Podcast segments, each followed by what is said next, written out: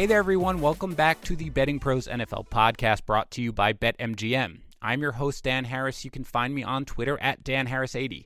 It is time to take an early look at the Week 14 NFL odds, and with me to talk about it all is Matt Perrault, host of Pushing the Odds on SB Nation Radio and the Better Network, and one of my favorite podcasts covering the number. You can find him on Twitter at Sports Talk Matt. Matt, thank you for joining me today. How's it going? Thank you for the intro. It's going great. Happy Thanksgiving, happy holidays to you and everybody.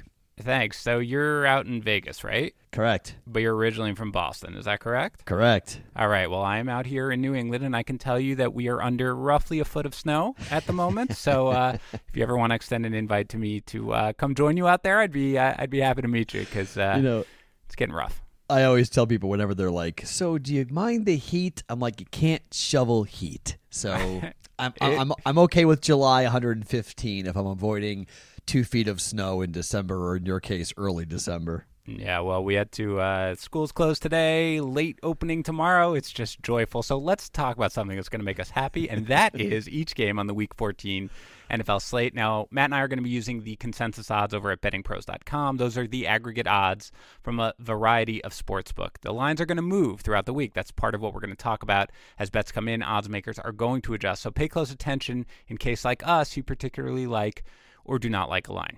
All right, Matt, let's dive in here with the Thursday game. Cowboys visiting the Chicago Bears. Cowboys here laying three with an over under at 43. Both teams coming off the mini bye here with the Thanksgiving games. Bears have the come from behind win against a hapless Lions team, while the Cowboys get pushed around a bit by the Bills. Dallas still controls its own destiny in the NFC East. Uh, the Bears need to basically win out and have some help. So, how do you feel here looking at it with the Cowboys laying three and the total at 43? Look, I hate both these teams. I think both these teams are betting nightmares. But the thing with Dallas is look, they can control the clock and they can run the football with Elliott. So when it comes to betting on a road favorite, I don't always hate it with the Cowboys because look, their defense is good enough. The Bears' defense has been so inconsistent, and Mitchell Trubisky. I, I mean, I, I think if you can get this thing under three, if it ever goes down to two and a half, jump on it. I know there's a book here, there's one book here in Vegas that's got it at two and a half. I, I, I would I would love it at two and a half. Three, I'm okay with it, but I don't love it. I, I just think Dallas is is a mess. I, I do believe they're going to make a coaching change at the end of the year. I, I think there's going to be some real questions about the future for Dak Prescott. He does not have the extension, so the team may actually move off of him. I mean, the Bears are stuck with Trubisky. I don't believe Matt Nagy's a great football coach coach, a great head coach in the NFL. So I think there's potential there for changes in Chicago. I mean, both these teams I don't think are really going to do anything, but if you have to bet this game, I would prefer Cowboys minus two and a half if you can get it. Yeah, for me, the total strikes me as something where I might look at the under. I mean, you're going to be in Chicago. I'm sure it's going to be windy. You know, it's going to be cold. Neither of these teams at this point have offenses that I'm particularly excited about. The Cowboys obviously have some explosion, but the Bears defense has, you know, it's taken a step back, but it's remained overall solid. Akiem Hicks is back to practicing this week, so that's going to really help them in the run defense if is able to show up. So I have no faith in Mitchell Trubisky to be able to move the ball, despite what he did against the Lions on Thanksgiving. And again, the Cowboys right now, they just, you know, things seem a little disjointed. Amari Cooper fighting through injury. So if anything, at this right now, I lean towards the under, but I don't expect this to move all that much either way. Let's move on to the Redskins at the Packers. Packers here laying a bunch, 13 and a half with the total at 42 and a half. So the Packers coming off the big and predictable win against the Giants in the snow. It really looked like they probably could have won by 40 points if they were so inclined to do so. They still don't really look to be hitting on all cylinders, to me at least, on either side of the ball. They're a strong team, not quite as dominant as they looked early on. Meanwhile, the Redskins beat the Panthers, relying primarily on their running game with Derrius Guice and Adrian Peterson combining for three rushing touchdowns. They will try to do the same thing here against the Packers team that isn't great against the run, so 13 and a half at home over under at 42 and a half. What do you think? Yeah, it opened up at 14 and a half. It's come down. I, I, would love if it goes back up. I doubt that's going to happen. In all honesty, here in the month of December, should anybody be laying two touchdowns? Anybody. I mean, I don't care who they are. This is professional football late in the year. Your system should be in place. Your plays should be well known. I mean, it just, it's kind of crazy. I mean, there are two lines, and I know one's a look ahead line here with the Vikings game we'll get to later with the Lions, but anybody, I mean, 14 is nuts. 13 and a half is kind of nuts. I mean, this is almost an auto fire for me. I don't care who's playing. If it's an NFL football team putting on a uniform with pros, I, just think the Redskins uh, kind of hold your nose and take the points just because I mean if if the if the Packers win the back door could be open in this one. I, I just don't think you can lay this many points with anybody in the NFL this late into the season. So I know I'll be on the Redskins almost just as a system play uh, taking the two touchdowns but I mean the Packers are the right side. They're going to win this game in my mind. It's just a matter of how many points are they going to win it by and, and I don't really trust the Packers to blow anybody out here unless the weather just is completely disastrous. But like you mentioned the Redskins are running the football. So crummy weather actually might favor the dog here in this one. Yeah, I really, I completely agree with you. There's no circumstances where I would take the Packers, uh, given where the spread is at this point.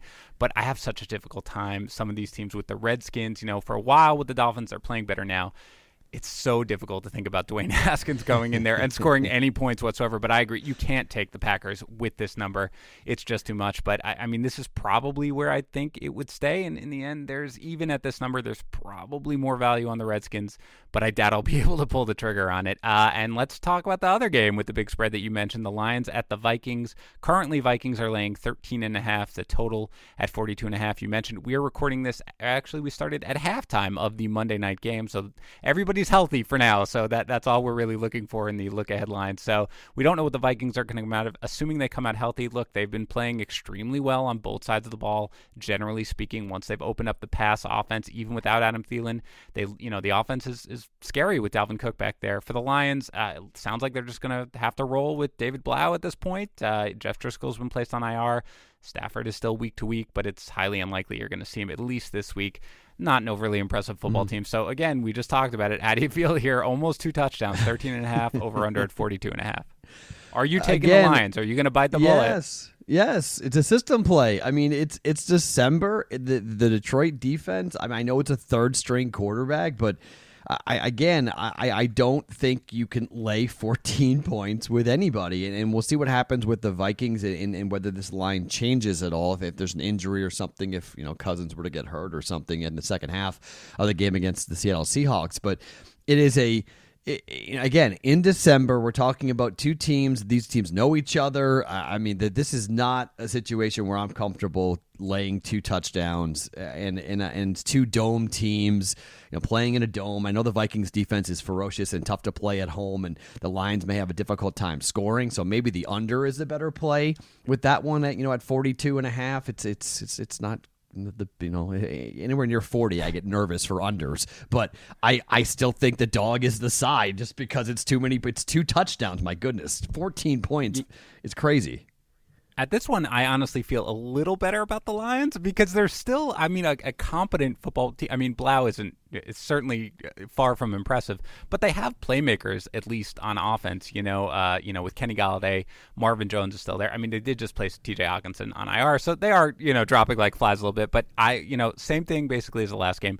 There's no way I'm taking the Vikings in yeah. this game. There's just no way. I mean, the, the spreads, and it's a divisional game of all things, right? The two teams know each other well, so I agree that uh, you know, uh, sort of grudgingly, I would take the Lions if I had to choose a side, but it's probably a game that I'm going to stay away from. Let's yeah. move on. Go ahead. Sorry. It's it's a no play. I mean, both those games are no play games. I mean, to be quite honest, but you know, if, if you're if you're looking at you, you got to play it. If if if you if both these teams are left in your pick 'em in your in your survivor pool or something, and you got to go ahead and, and play and play one of them, I, I think the dog is the side to be on. All right, let's move on here to the Panthers at the Falcons. Falcons here are currently laying two and a half in our consensus odds with a high total of 48. The Panthers just trending in the wrong direction here. Oh. They lose to the Redskins. Kyle Allen is showing very clearly that he is not the long term answer at quarterback for the Panthers. The defense has started to struggle. Meanwhile, after a brief resurgence, the Falcons have come back down to earth in their past two games. Latest one against the Saints on Thanksgiving. There is some optimism that Julio Jones is going to return here. It sounds like they'll get their right guard, uh, Chris Lindstrom, back. It's a divisional game between two teams, both of whom are out of it. What do you think? Falcons under a field goal, two and a half, over under at 48. You know, the Falcons are the weirdest team in the NFL because so many professional bettors, them and the Lions, really, professional bettors have been on both these teams all year long, and and whether whatever the number was, they've been taking them, betting them, and they've been burned consistently. But they don't care; they keep on going back to the well. And then last week, they almost got, depending on where you got the number, it opened up at nine and a half. It was bet all the way down to six and a half against the Saints, and they had those crazy ridiculous onside kicks and you know I'm watching it in a in in a bar in San Francisco and somehow somehow I stumbled onto a Saints bar with my brother, and we were, we were like, "Where the hell are we in San Francisco?" But it was, you know, they were throwing up in their beer because of how many. Here come the Falcons, and so many of them, a bunch of them had nine plus, had minus nine, and they're throwing their, you know, they're, they're just really angry at the fact that the team can't cover the line, and it, it is it is tough to take Carolina here simply because Kyle Allen, as you mentioned, is regressing so fast. And it, it is wild to see some of these guys who we thought were going to be taking the jobs of, you know, former MVPs. And oh my goodness, how in the world, you know, Cam Newton should be on the trading block. And now everyone's like, well, wait a minute. Maybe we should keep Cam Newton. Maybe this Kyle Allen guy is not actually, you know, maybe he was undrafted for a reason. So, the, the, this has been a, a, weird couple of weeks for certain quarterbacks. Jacoby Brissett hasn't played well, you know, coming in to replace Andrew Luck with the Colts. I, if I'm going to take a side here, I think you got to take the Falcons because Dan Quinn's coaching for his job, and I, I think he has a defense that's you know playing at least competently, and the offense is still, you know, there's still better playmakers right now on the Atlanta offense than the Carolina offense overall. I know McCaffrey's an amazing player, but they're really one dimensional. If you can stop the run, you can stop the Panthers. So I, I'll probably, if you can get it at one or even a pick, I would take Atlanta. The the movements on on the Falcons right now. Some books here in Vegas are up to all the way to, all the way up to three. So I, I will I'll lay the point. I don't want to go over three here, but I will lay, lay the points with the Falcons. Yeah, hundred percent agree. I'm not going to a field goal if you can get it. Our consensus odds are two and a half. I take it at that point. I mean, the Panthers to me just look like a team that's about ready to mail it in. I'm sure Ron Rivera is going to be done. Um, you know, they they have playmakers. DJ Moore is one of my favorite players in football. Christian McCaffrey is awesome. But you know, the one thing is we we all called for Dan Quinn to be fired for several weeks, and then the team, look, they play hard. They may not get it done, but they are playing hard. And if Julio Jones comes back, I you know understand that he could easily shut it down just because you know it's a lost season he's struggling, but he's a gamer. He wants to play. I think they're going to put up a good effort here at home. So if you can get it under a field goal, I agree with you. I would lay the points. Once you get up to three in the key number, I get a little nervous. Mm, yeah, it's true. But it also, I, I am curious what happened during the bye for the Falcons because something changed. I don't know who said what to whom, but they came out much different. They won those two games right out right off the bye. You know, something. At least Dan Quinn showed signs of life with his team more than other coaches. So that may have kept his job. Oh yeah, hundred percent. I mean, everybody was calling for him to be fired. Couldn't believe he wasn't. And then somehow they come out and they put up these two kind of really big performances, particularly defensively. So it's good to see. I mean, it's good to see them putting in the effort. And that's really why, because I feel like the Panthers are three seconds away from just being like, all right, we're done. We'll just, you know, go through the motions. Ron Rivera will be gone. We'll find a new quarterback and we'll move right. on here. Um, right. 49ers at the Saints. Ooh, this is a good one, Matt. Saints yeah. laying three currently in our consensus odds. Over under at 44 and a half. 49ers was a very tough game in the rough weather to Baltimore. They remain one of the strongest all around teams in the NFL, as do the Saints. Though their offense is not quite clicking right now. It, you know, they're they're more relying on their defense. They are home here, so laying the field goal. What do you think? Saints laying three total at 44 and a half you know, this is the stretch for the 49ers where we get to know and find out a lot about them. So, you know, a lot of their wins early in the year were against teams like the Redskins and the Bengals and the Bucks and the Panthers. And it's kind of like, all right, they're running through some people. And then they get beat by the Seahawks. And you're like, okay, Seahawks, they turn around and they have a tough game against the Cardinals. They have that ridiculous, you know, depending where you got, where you got the line, but that lineman for the Cardinals chucking the ball in the end zone late, you know, either a push at 10 or maybe you had a 10 and a half like I did. You won, but that game was ridiculous. The review never happened. We all learned a lesson about instant replay at the end of that game. And sports gamblers, look, you should review every scoring play. I don't care when it is. Okay, if you're taking money and the NFL's in bed with sports books, what the hell are you doing not reviewing that play? That's got to be reviewed. Yes, I'm still mad and bitter about that. But then you go Packers, Ravens, Saints, right? I mean, you're starting yep. to get into into this. You know, you're going all right. You know, and and this is the last game here on the road at New Orleans. They end with the Falcons, Rams, and at the Seahawks. I this is a big game for the Saints. This is a big game for them to kind of get back up into the home field home field advantage conversation this is hard for me. I, I, mean, I think the 49ers are the better team, but I think at home in the Dome, I think this is a monster game for the Saints, a chance to kind of send a message. I, I'm okay laying three here and taking New Orleans. And, and, and I think it could be back to back losses for the 49ers. In particular, Jimmy Garoppolo on the road in the dome. Uh oh, I, I am petrified about some some turnovers and, and, interceptions and mistakes from Garoppolo that might lead to the victory for the Saints. So I'm going to lay the three points here. This is a game I probably will play with New Orleans at home. Yeah, I don't think I'm going to play it. If I had to pick a side, I would take the Saints. Actually, what I kind of like here, by the way, depending on what happens tonight, and you know, we at halftime we don't know if the Seahawks are going to win. The 49ers might be looking at the five seed right now, True. especially if they don't win. So they're going to be desperate just as well. Both teams. It's just it's a wonderful game, frankly, just to watch because both teams are good teams both teams are going to be desperate for the win. The thing I like a little bit is I lean a little bit towards the under. It's 44 and a half. It's not a huge number, but you know, the Saints do not turn the ball over ever. And mm. you know, they're on pace right now with potentially the lowest you know, amount of turnovers I think for any team in the NFL ever maybe unless I I misread that, but in the end I think the 49ers defense, you know, they're they're opportunistic, right? They cause turnovers. The the 49ers get some short fields, are able to score. I think with the lack of that, with the Saints' tough defense, and again, the 49ers' strong defense, the Saints' offense is not what it once was. I, I kind of see this as a close low scoring game. I don't think either team, I agree with what you said about Garoppolo. So to me, the under is the side. Even though it's not a huge number, it sticks mm-hmm. out to mm-hmm. me as, as maybe the play that I would like more than the total. I just, I feel like, man, I don't, both these teams are just going to be absolutely nuts, desperate for this win. So makes me a little nervous. Uh, it could be, a, I mean, it could be an NFC championship preview. I, I mean the heat the heat is is definitely on Garoppolo here and and you know to go into a hostile environment and play well and not turn the football over. I, I just think that the Saints in that home field advantage. I'm always it's kind of like the Patriots in Foxborough. If I'm looking at three or less and it's a quality Saints team, I have a tough time saying they're not going to win that game outright. Well, that's a little preview of what you're going to be thinking when we get to the Patriots game later, then. But first, let's get to the Bengals at the Browns. Browns here are currently laying eight and a half. The total at 40 and a half. This has moved significantly from the look line. From what I could see, it looks like the look line was seven and a half. It's eight and a half. The total was 43 from what I'm seeing, and now it's 40 and a half. Uh, let's just break up the Bengals here. They beat up on my hapless Jets. Andy Dalton under center. They should get John Ross back. They add another layer to their passing offense. The offensive line is a little bit healthier. Meanwhile, the Browns lose a tough one to the Steelers. Baker Mayfield bangs up his hand. He's supposed to be fine. Didn't have his best day against an admittedly tough defense. How do you feel here about the Browns laying eight and a half with the total at forty and a half?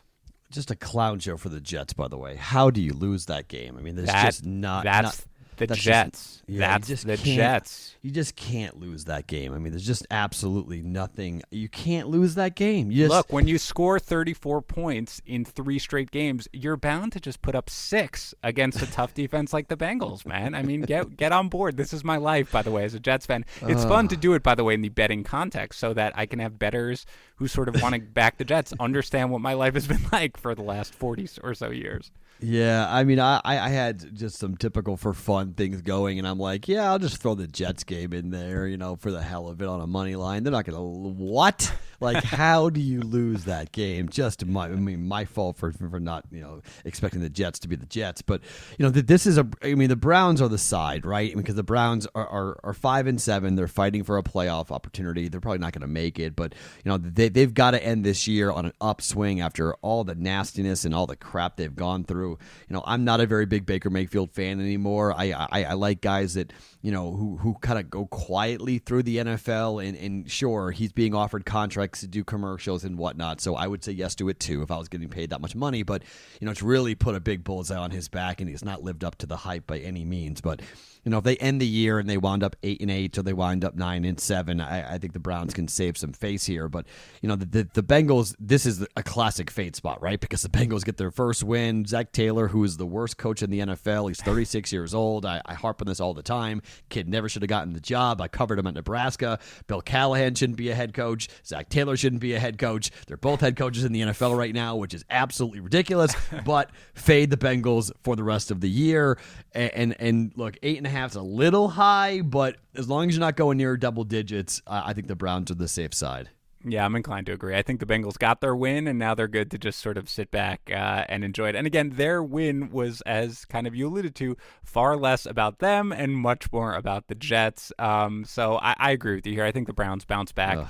Uh, in a big time way. And if you can get it for under double digits, look, you knew. I mean, that game, you knew they were going to go in there. There's all the bad blood. Uh, you knew that they were just going to put up a stinker offensively going into there. It was really whether or not Duck Hodges was going to be able to put up any points, and he did just enough. But I agree with you here. I think the Browns are going to be, you know, whatever faint playoff hopes that they still have, I think they're going to come through here and uh, keep it going with uh, a big win. Again, under double digits, completely agree with you. Uh, it is a big line, but uh, for me, I- I'm okay with it. Let's move on to the Colts at the Bucks. Bucks here are currently laying two and a half, uh, with the over under at forty seven and a half. Again, both of these have moved from what I can tell from the look ahead. It was Bucks laying three and a half, and the total at fifty and a half, so down there. Colts starting to fall apart at the seams here. They're dealing with a ton of injuries on the offensive side, including Marlon Mack and T.Y. Hilton, though at least Mack may return in this game, although not sure he'll be able to do all that much against the Bucks' vaunted run defense. They like to run the ball. That's tough to do against the Bucks. Meanwhile, the Bucks they come up with a strong win against Jacksonville. You know they're going to be able to move the ball with Jameis Winston. You know there's going to be at least one critical turnover, and you know that their pass defense is pretty weak. So how do you feel here? Under a field goal, Bucks laying two and a half at home, total at forty-seven and a half. Yeah, I think this team was holding things together post Andrew Luck retirement with a lot of hope and optimism, and I think their will got broken last week. I, I don't know how three guys get through the line of scrimmage to block Adam Vinatieri's kick, but they somehow managed to do it.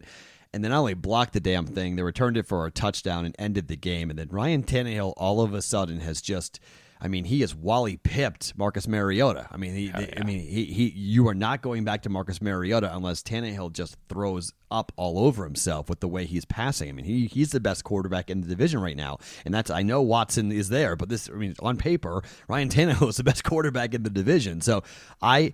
I don't understand what's going on with the Colts, but I, I think everything including the injuries. I think T.Y. Hilton's done. I mean, they thought he was done. If you go back, and not to combine basketball and football, but remember when Kevin Durant had the calf injury and they thought it was a yes. it was a calf, it was a calf, and it turned into a into a pretty significant injury to his Achilles.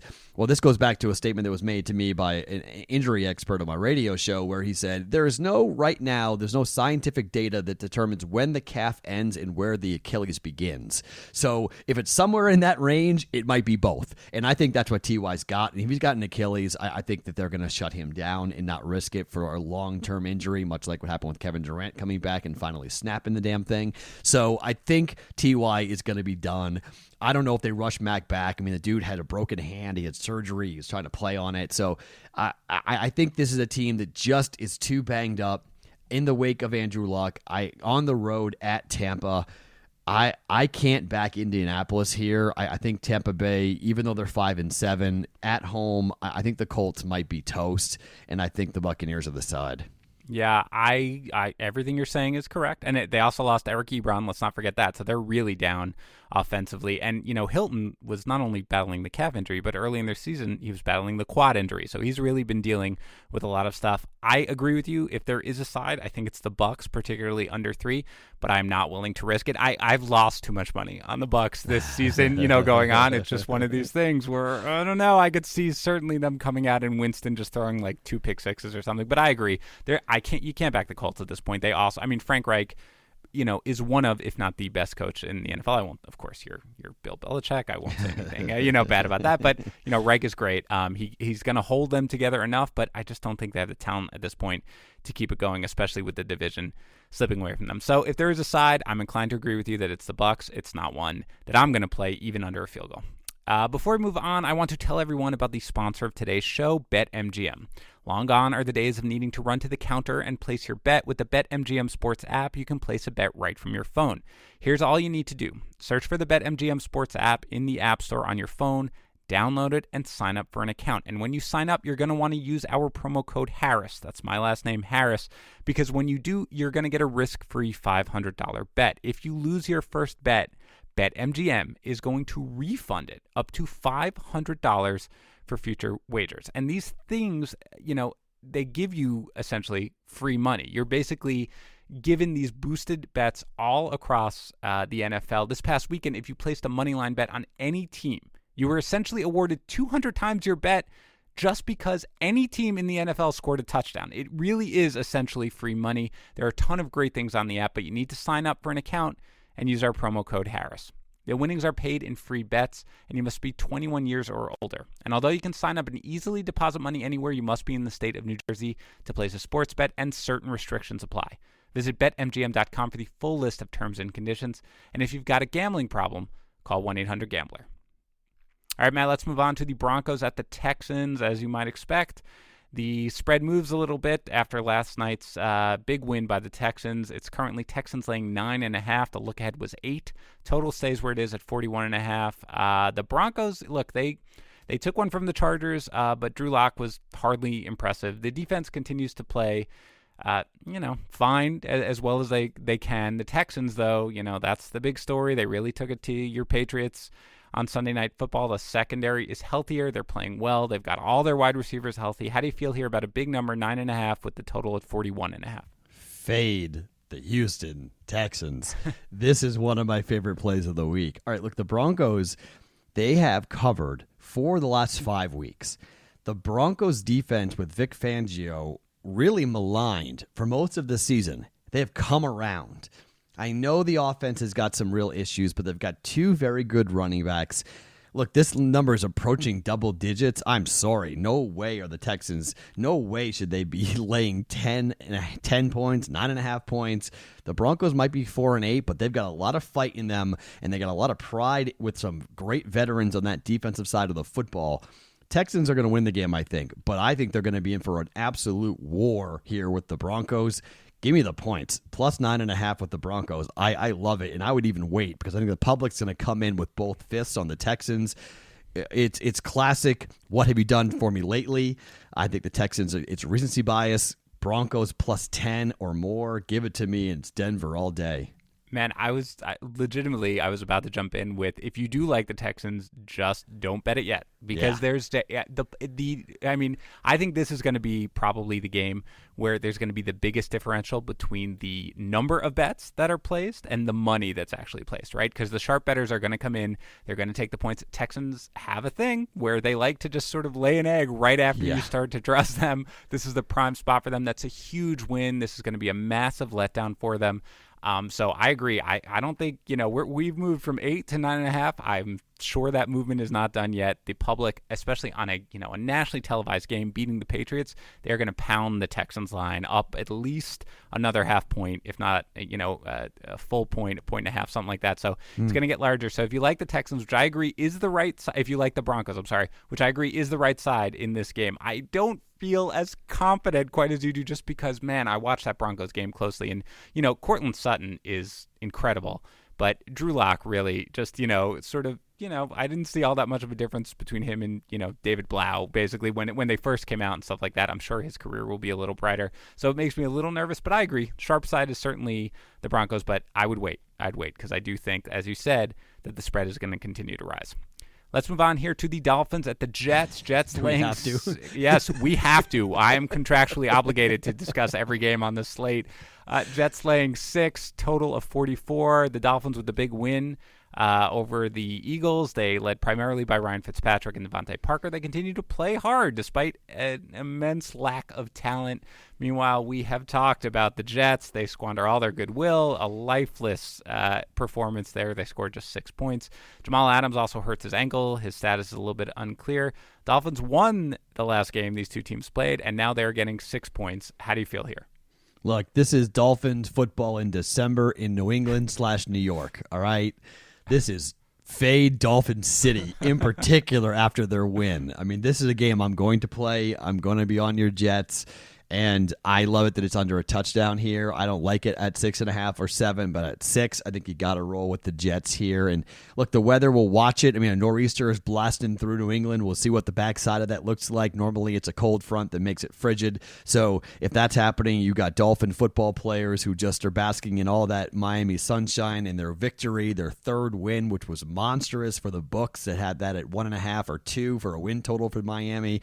So now they're at three. So here they go up to New York. Jets got embarrassed. I, look, I don't think Adam Gase should be a head coach in the NFL. He was bad in Miami, but this is a rivalry game for him. He, you know, he mentioned the first loss. I just think the Jets are going to play for pride here. Not much of it with the Jets this year, but I think this is a pride game for the Jets, and they do wind up winning and covering. Yes, that is correct. All of what you said is correct. the Jets are going to win the game. They're going to cover it. This is what the Jets, and Adam Gase should not be a head coach. Everything you said, I, I will double down on. Yeah, no, I completely agree. This is what the Jets do. If you trust them, they are certainly going to break your heart and put up a complete stinker. It has been my entire life as a Jets fan, but this is also what they're going to do. It's going to be a game where some people are going to look at, look, people are going to like the Dolphins. It's not going to get back up to seven, by the way. I think the look headline might have been seven. It's not going to get back up there. It's going to stay below the touchdown, in which case I will be all over the Jets as well. They're going to bounce back in this game. They're not nearly as bad as they looked. Sam Darnold's going to have a good game. Le'Veon Bell's going to probably have his last hurrah before they're like, you don't really want to face the Ravens or anything like that. Let's just, you know, relax you here. So I agree. This is going to be a big game. I think the Jets are going to come out and play well. So if you can stomach it, I agree. Uh, the Jets are the right side, and I'll certainly be playing it this weekend. Let's move on to the Ravens at the Bills. A really good game here. Ravens laying five down from six, and the total at 43 and a half. This is going to be a fun one. It's in Buffalo. Both teams coming off big wins. The Ravens win against the 49ers in the nasty weather. They continue to hit on all cylinders. They've got the top seed now, as you know, in the AFC. Meanwhile, the Bills, look, they make a statement against the Cowboys. They are on the Pats' heels. They are headed home. That is a very difficult place to play, but their Achilles heel is the run. That's what the Ravens' strength is. So, how do you feel here about the Ravens laying five with the total at 43 and a half? All right, so this has been a, a ongoing Twitter battle I've been having with Bills Mafia because I don't believe the Bills are any good. And so last week I had a bunch of people say, "Okay, if we beat the Cowboys, will you finally acknowledge that the Bills are good?" I said, "Yeah." Okay, you win this game in prime time. You beat the Cowboys on the road. I'm, I'm going to say yes. The Bills are good. So the Bills win that game. So they showed it. They showed me a little bit that they've got more going on than maybe I'm giving them credit for. However, if the Ravens lose to the Buffalo bleeping Bills, okay, I'm going to lose my mind. This game should be a blowout. The Ravens should take the Bills behind the woodshed and beat the living tar out of them coming up. So if this game is even close, in the fourth quarter, I will be irate. So the Ravens should kill Buffalo. And as a Patriot fan, I need the help. Okay, so I, I need the ble- the breathing room here because the Chief game, which we'll get to here in a second, I need the help. So Ravens big, and it better happen because if it doesn't, I'm gonna hear it and I'm gonna have a lot of explaining to do at at, at, at my hatred of, of Bills Mafia in the Buffalo Bills. Okay, well, a lot of Ravens players listen to this podcast, so you're in luck. So they're going to be all fired up now. You've got them ready to go. Look, I look, you know, I, I've been uh, agreeing with you a lot on this podcast, but I'm not going to pretend that I don't just to make it, you know, sort of a fun show. I, I agree. I've been fading the Bills a lot this year, and it hasn't really worked out for me no. all that well. they've they've just continued. I had a nice big preseason bet on them. I think there were six and a half wins. I thought they'd sail over that, but you know, this uh, they're they're better than I expected. But uh, look, I, I do not think that they are in the Ravens class. I mean, realistically, you can beat the Bills pretty handily on the ground. That's a real big Achilles heel, and that is what the Ravens are going to do. And they're just they're unstoppable at the moment. Um, right. And I think you know eh, eh, the Bills will be able to put up some points, but realistically, Josh Allen, you know, continues. He hasn't thrown that many picks, but he, he's you know hardly the most accurate quarterback. Uh, the Ravens can stop the run. I don't think John Brown's going to be able to do all that much. I just don't see the Bills really being able to hang with this team. So, especially getting it at under a touchdown, yeah, I, I'm all over it. I'm certainly going to be in on it right now. I think you're on the right side. But again, you know, Ravens players, all of you guys who are listening to this, Matt, Matt's big on this. He needs the help, so get on it there. Uh, let's move on to the Chargers at the Jaguars. Chargers here are laying two and a half. The over under at 43 and a half. If you can back the Chargers in any game, you're probably a better man than I I am. Both these teams look dead in the water. Philip Rivers just looks dunsy. The offense is stagnant. The defense is far from imposing. Ditto with the Jaguars. They're going to turn back here to Gardner Minshew, who has already been announced after the Nick Foles run goes nowhere. They do have pieces on offense, but they're not explosive. Their run defense is highly beatable. So, how do you feel here about the Chargers on the road, laying two and a half with a total of 43 and a half? See, this is why sports gambling is so necessary for football because there is nothing about this game that's attractive.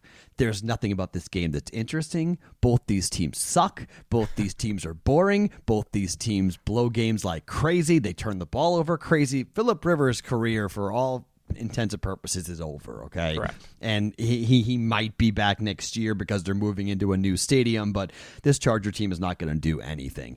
I'm with you. I don't know how you back the Chargers. I think the Jaguars have quit, but I think the LA Chargers also have quit. I mean, they just lost to the Broncos. I just don't.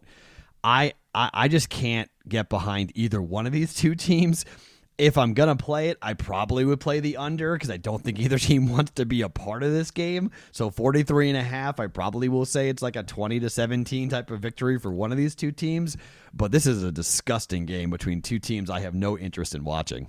Yes, I'm avoiding this game entirely because I'm not going to be forced to have an interest in this game where otherwise I could just enjoy many other games. Um, yeah, there's no way I'd back either one of these teams, regardless of the spread. Uh, you could do whatever you want. I'm just staying far away from it yeah. on the spread. Yeah, I agree. If there is a play, it's probably the under at 43 and a half because I think both teams are going to heavily rely on the run. I mean, that's where you attack the Jaguars, so you'll see a lot of Melvin Gordon. And I think, you know, they, they, they've committed to giving uh, Leonard Fournette a ton of carries, so that's going to eat up into the clock. That's going to have longer drives, and so I think probably the under is the play if there is one, but uh, I'm just avoiding it altogether, and I'm going to be a happier man for it. Let's move on to the Titans at the Raiders. Titans here are laying three with a total of 47 and a half. Two teams headed in opposite directions here. You mentioned it earlier. Ryan Tannehill is playing about as well as any quarterback in the NFL right now. He, I mean, uh, it's it's good to see. I don't know whether or not this is the same guy that was in Miami and he just needed to get out of there, but he's playing like really, really, really solid football. Not just the fact that they're winning. I mean, his passes are crisp, they are accurate. He's fitting it into tight windows. He's just playing extremely well. And then it's getting colder and no one really wants to tackle Derrick Henry. So their offense is clicking on all cylinders. The defense remains solid. Meanwhile, the Raiders' record is finally catching up to their point differential. They've had a brutal schedule with all the road games. Derek Carr never plays well in the cold, as has been shown recently, but they are going back to Oakland here. Things seem to be falling apart a bit. It struck me as I thought the spread would climb higher toward the Titans, but right now they're laying three with a total of 47 and a half.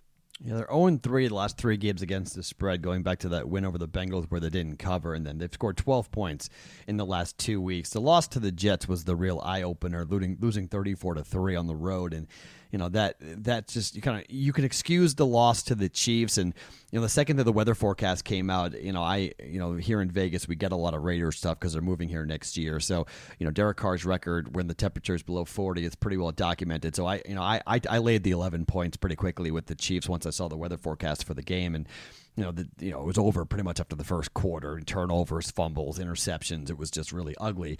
I, I really don't know what to make of the Raiders, except that if I'm going to bet this, I think the Titans are the side. They're alive in the division. They've got a defense that travels. They can run the football, and and I feel like the Raiders are starting to kind of mail it in. He mentioned all the travel. I think they're getting a little tired of Jon Gruden, and I don't really know what Gruden thinks again of Derek Carr. So I mean, things are not going well with the offense. They're not moving the football the way they used to. And look, Jacobs is a phenomenal rookie. He only had a 100 yard game basically last week, but you know, they just our injuries are catching up to them.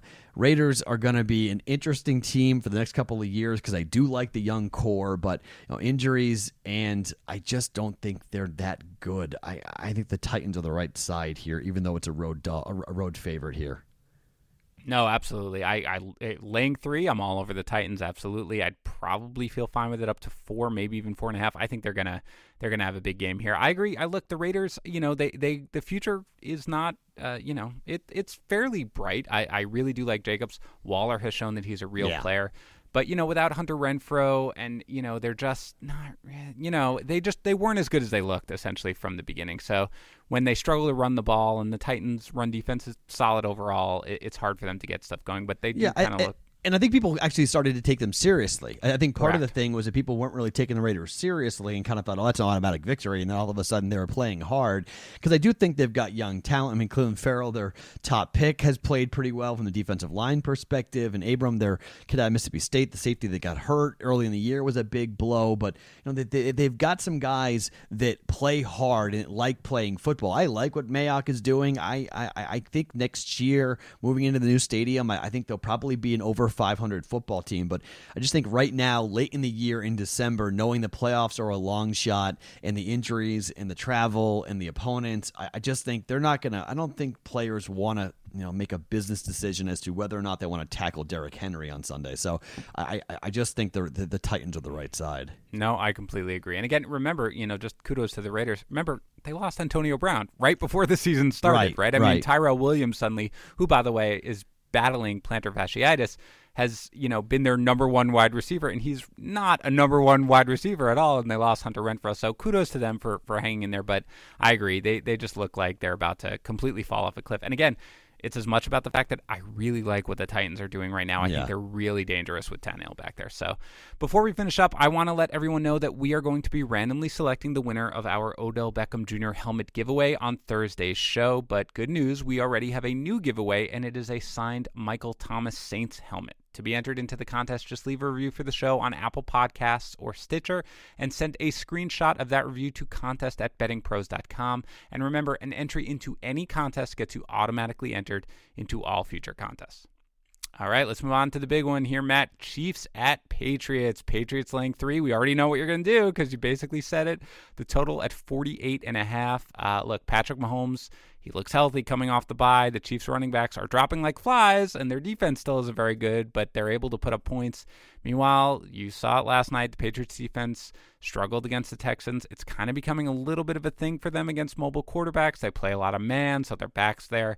Uh, their offense looks a little out of sorts here, Matt. So what do you think? You're the Pats fan. You said you take them at home, laying three or less. So laying three, 48 and a half. You're all over the Pats here? Yeah, this is the classic bounce back spot. Everyone says the sky is falling. Tom Brady's angry. Look, this is on paper one of the worst Patriot offenses in the last 20 years. I just, if you look up and down, what they're asking for Mohamed Sanu and you know Julian Edelman to do is is quite remarkable. But I, I think this is a team that when they go back home, their defense tends to score. They tend to turn the football over. The Patriots run the ball more aggressively. They they're just a different team at home. And look, the Patriots are known to do this. They last year they were 12 and 4 and they won it all. They dropped back-to-back road games late in the year. Everyone thought they were done. They dropped two games early in the year. Everyone said, "Oh, here comes the cliff for Tom Brady again."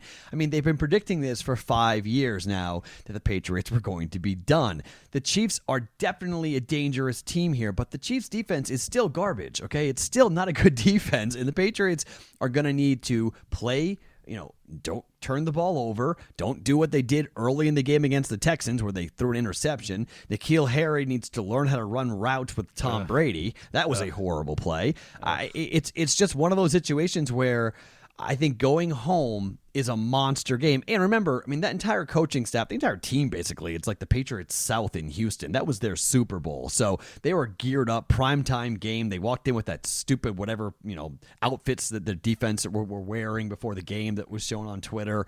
I, I, I think this is a spot for the Patriots to get right and it's a short line. It's only going to be three. Everyone's going to be on the Chiefs. You might even get it at two and a half. I was talking to a bookmaker today saying that you know they're they're not getting off of three because they know what happens if they do. But you know a lot of people are going to be on Kansas City here. It's going to be a big public play. Patriots are going to be the professional side, and I'll I'll stick with the Patriots at Foxborough. Yeah, I, I completely understand where you're coming from. And again, as a Jets fan, you can imagine how many texts I get every year at around this time saying, This is the end. Finally, you know, Brady's going and every year he bounces back. I'm probably not gonna get involved in it. I everything you're saying is correct, but I'm a little nervous. I, I real I admit I'm a, I'm a little nervous sure. right now about the offense yeah. and what they're able to do. I mean, justifiably, of course, but I, yeah. I really don't know what they're going to be able to do. I actually like the total, and I I think the defense is, is going to play well. But I think you know when you go back to the AFC Championship game, right. you know they completely shut down the Chiefs for the first half, and then you know Mahomes and Tyreek Hill they're able to just put up points. So I think the Patriots are going to score in this game. I, I think there's going to be a lot of scoring, frankly, from the Patriots offense. But I think the Chiefs are going to find a way to hang with them because a healthy Mahomes always finds a way to put a point. So for me, even with the high number at 48 and a half, I like the over here. I think I'm probably staying away from the spread. I, I get it though. You know, it, I certainly I would not back the Chiefs. I, I, will say that because there's no way the Patriots laying three to anybody at home. You know, I there's just no way I would get on it. But I really I don't feel comfortable backing the Pats at that number. So for me, I'm going to be looking more at the total. But I get where you're coming from, and everybody's got it now. He, uh, you know, Matt is uh, big on the Pats as long as it stays at three. And again, I it's not going to move up. I mean, it's not going Yeah. past three for sure. If anything, it'll move down. But Well, like it's funny said, too because because because the, unfortunately the Bills and the Ravens play before the Patriots. They- They're in the, the, the late afternoon slot on CBS. So that I don't like because if the Bills lose, the Patriots will know that hey, even if we win, we still have a game in hand over Buffalo. So I don't like that. I would have rather had that game be played simultaneously. Uh, but but the Patriots in this spot, this is the prime time spot. This is you know it gets dark in New England at basically 4:30 in December. So th- this is essentially a night game, and fans are going to be tailgating all game long. And, and, and the Chiefs, they're not afraid to play in cold weather, but it's never fun to go on the road when it's cold. Yeah, absolutely. Let's move on here to the Steelers at the Cardinals. Steelers here laying two over. By the way, every every single game that we get to, by the way, your first reaction was, "Oh man," Because there's some bad- real crap games this week, and this is one of them. I mean, the, what the hell happened to Kyler Murray last week? It was really a disaster, which is why the line has moved from Pick'em to Steelers laying two, and the total from 45 and a half to 43 and a half. I mean, you talked about it. The Cardinals embarrassed by the Rams. Oh, look, to me, I don't know. I saw that game. That was my my top pick on the Thursday show was the Rams laying three to the Cardinals. It just seemed like an obvious spot for the Rams to have sort of a get right game with their offense, but the Cardinals were embarrassed on both sides of the ball. Their defense has always been weak. Murray, you know, he is a special talent, um, but he clearly could not get anything done there. The Steelers, meanwhile, as we talked about, the big win over the Browns, they're right in the playoff mix. Duck Hodges is not special. He does enough to keep them in the game with that defense. So what do you think here? Steelers going on the road to Arizona, laying to 43 and a half. I just have a tough time, and I did it last week, but I have a tough time backing a, a quarterback named Duck. I just, I just don't. It's just like something out of like a bad '50s sitcom. I just can't stand it. Like of all the nicknames you can pick, like what the hell, Duck? No, but fine. Uh, look, the only side to play is the Steelers here because I think the Cardinals, whatever happened during the bye week, I, I this is what everyone said about the Arizona Cardinals this year. Every win they get is going to happen before the bye because they have an absolutely horrific schedule after their bye week, starting with the Rams last week. Either the team bought into it and listened to the hype, or Kyler Murray is still on vacation, or they're sick of Ky- of of Cliff Kingsbury's crap already. I don't know what happened, but that's a team that came back from a bye week and was still on vacation. And I think taking on a Pittsburgh Steelers team that knows how to play in December, this is a bad recipe for the Cardinals here. This is a bad matchup for the Cardinals. One team's hungry, one team's done. You know, I think the line, as long as it's under three, I'll take the road the road favorite here in Pittsburgh. Correct. Under three Steelers is certainly the play um, for me. Look, I I love Kyler Murray. I really like watching him play. But you know, the fact that they were able to cover that first game with the big spread. I mean, they were getting blown out in that first game against the 49ers. They came back late. I think the 49ers took their foot off the gas. And then, you know, the fact that they were able to keep it close in that second game, again, I think it was a lot more about the fact that the 49ers really just weren't clicking on all cylinders. I just do not try I have not trusted the Cardinals all year. I don't trust them now against any semblance of a strong defense. Again, love Murray as a player, but I do not expect them to come out on top of this game. So as long as it is under three, I'm totally willing to back the Steelers here, and I'm fine. Just want it on record. I'm completely fine with the Duck nickname. Okay, I mean let- it's fine. I mean I, I really don't mind it. Let's move on to the Seahawks at the Rams. Seahawks here are laying two and a half. The total at 46 and a half. Again, we're recording this right in the middle of halftime uh, at the Seahawks Vikings game. So assuming nothing crazy happens tonight, I mean you know look the Seahawks are not quite as good as their record has been. Russell Wilson has really been making some magic happen. Um, they find ways to win pretty much every game. The Rams keep their faint playoff hopes alive here with that big win over the Cardinals we just talked about. Jared Goff, he plays well because there's no pressure getting to him, which is really what causes him to completely fold. Tight game the first time these two teams met. Now you're in Los Angeles. How do you feel here about the Seahawks laying two and a half with the total of 46 and a half? Yeah, just real quick to kind of update earlier when we were talking about the Lions and the Vikings. So Dalvin Cook has left this game with a with a shoulder injury. So that could really impact what happens next week for the Vikings and the Lions. Just FYI to kind of Yep. scroll back on that line being, you know, you may want to take the Lions right now at plus 13 and a half plus 14 if Dalvin Cook is going to be out uh, for any length of time for Minnesota. But you know, nothing really serious happening for the Seahawks on an injury perspective at this point. It, look, th- this is the game of the year for the Rams. This is Sunday night football. This is we find out whether or not the Rams are any good. I don't think the Rams are any good. And I think the Seahawks, you know, win or lose here, you know, hard fought game against the Vikings. They'll either be ten and two or nine and three. And they're playing for a lot, and they got to keep pace with the 49ers. I under three. I, I think Russell Wilson and the Seahawks are the side here. I just can't trust the Rams. I know they blew they blew out the Cardinals last week, but I'm just not a fan of what's going on with this team. I think Gurley's not going to be the same player ever again due to the arthritis in his knee. I think everybody overvalued what happened with Jared Goff last year, overvalued maybe Sean McVay even. Uh, I like the Seahawks here. Yeah, despite the fact that they're going to be coming off a short week, uh, look, the bottom line is this there's no team. I mentioned the Cardinals, a team that I, I, I cannot trust. The Rams are right up there. Other than when they played the Cardinals, uh, you know, irresistible force meets immovable object. Um, you get pressure on Jared Goff, and he completely folds. At this point, it's basically been like this for a full season. The offensive line is abysmal. The Seahawks are slowly but surely upping their pass rush at this point. So I think just offensively, they are not going to be able to do very much. Um, I have no problem backing the Seahawks here at anything less than the field goal without question. If it gets above a field goal, I think the game's probably going to be tight because the Seahawks always play tight games. So if you're pushing the field goal or over, I'd get a little worried. But under a field goal like it is right now at two and a half, I'm all over the Seahawks right now. I'm not trusting the Rams whatsoever. Let's move on to the final game of the slate, the Monday night game, the Giants at the Eagles. This one deserves an ugh, if you want to throw it out there. The Eagles here currently laying eight, total at 47.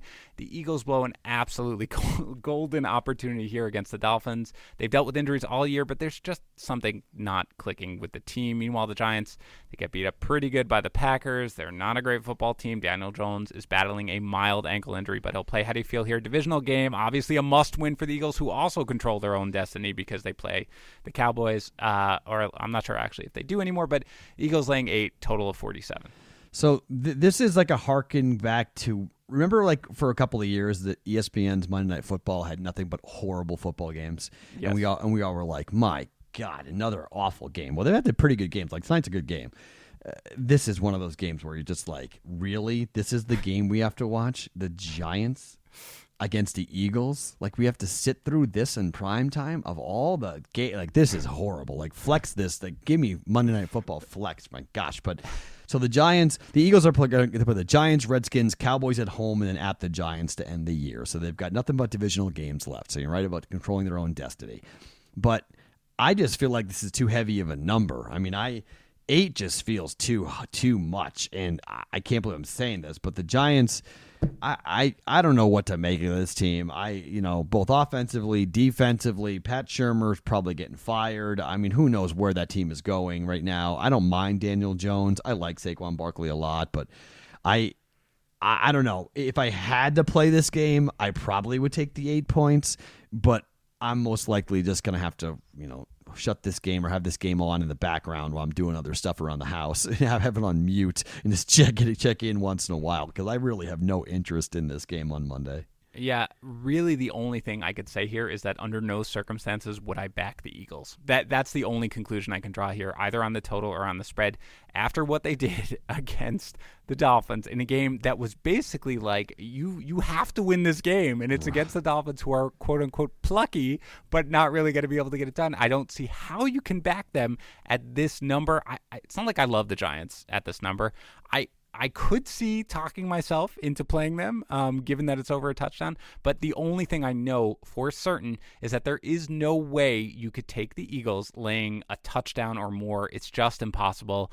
I whatever is missing with that football team something is missing. And, you know, I, I don't even know how healthy they're going to be. Alshon Jeffery at the very end of that game walked off limping. He's battled injuries all year. So he could be down. You know, Jordan Howard is still out. They're just they're just not getting it done. So for me, it's probably a stay away. If anything, it's the Giants. But whatever you do, do not take the Eagles. Yeah, I mean, look, points. I mean, I'm, I'm a big believer. I don't know how you feel about two team teasers, but I'm I'm a big believer in two team teasers in the NFL. After the after once you get to week nine and how difficult these lines are, and the fact that I, I mean, when I tease the Eagles down to four and a half, the fact that I was I was like they have to be able to beat the Dolphins. It's a must win game. I mean, maybe they win by three and I get burned, but you know, teasing it down to four and a half under no circumstances did I ever say well, the Eagles are going to lose the game outright to the Miami Dolphins, and they're going to lose it with a bunch of trick plays, and they're going to make be made to look like fools by Brian Flores. I, I, I completely that was of all we've had a bunch of like oh my gosh moments in the NFL. That game was right up there where with everything on the line,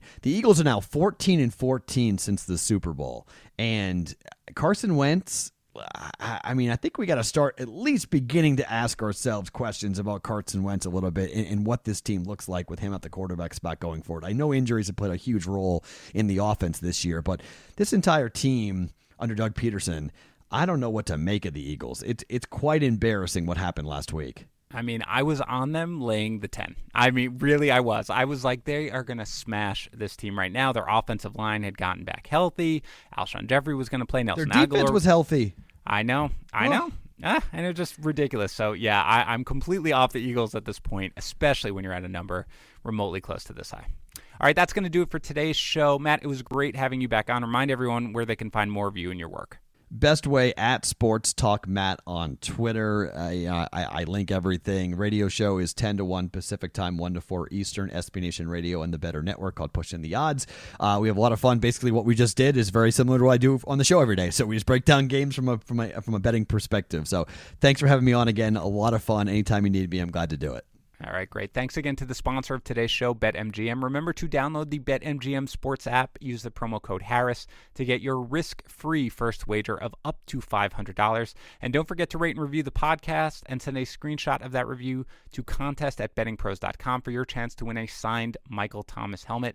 We will be back later this week giving you some of our best bets for Week 14.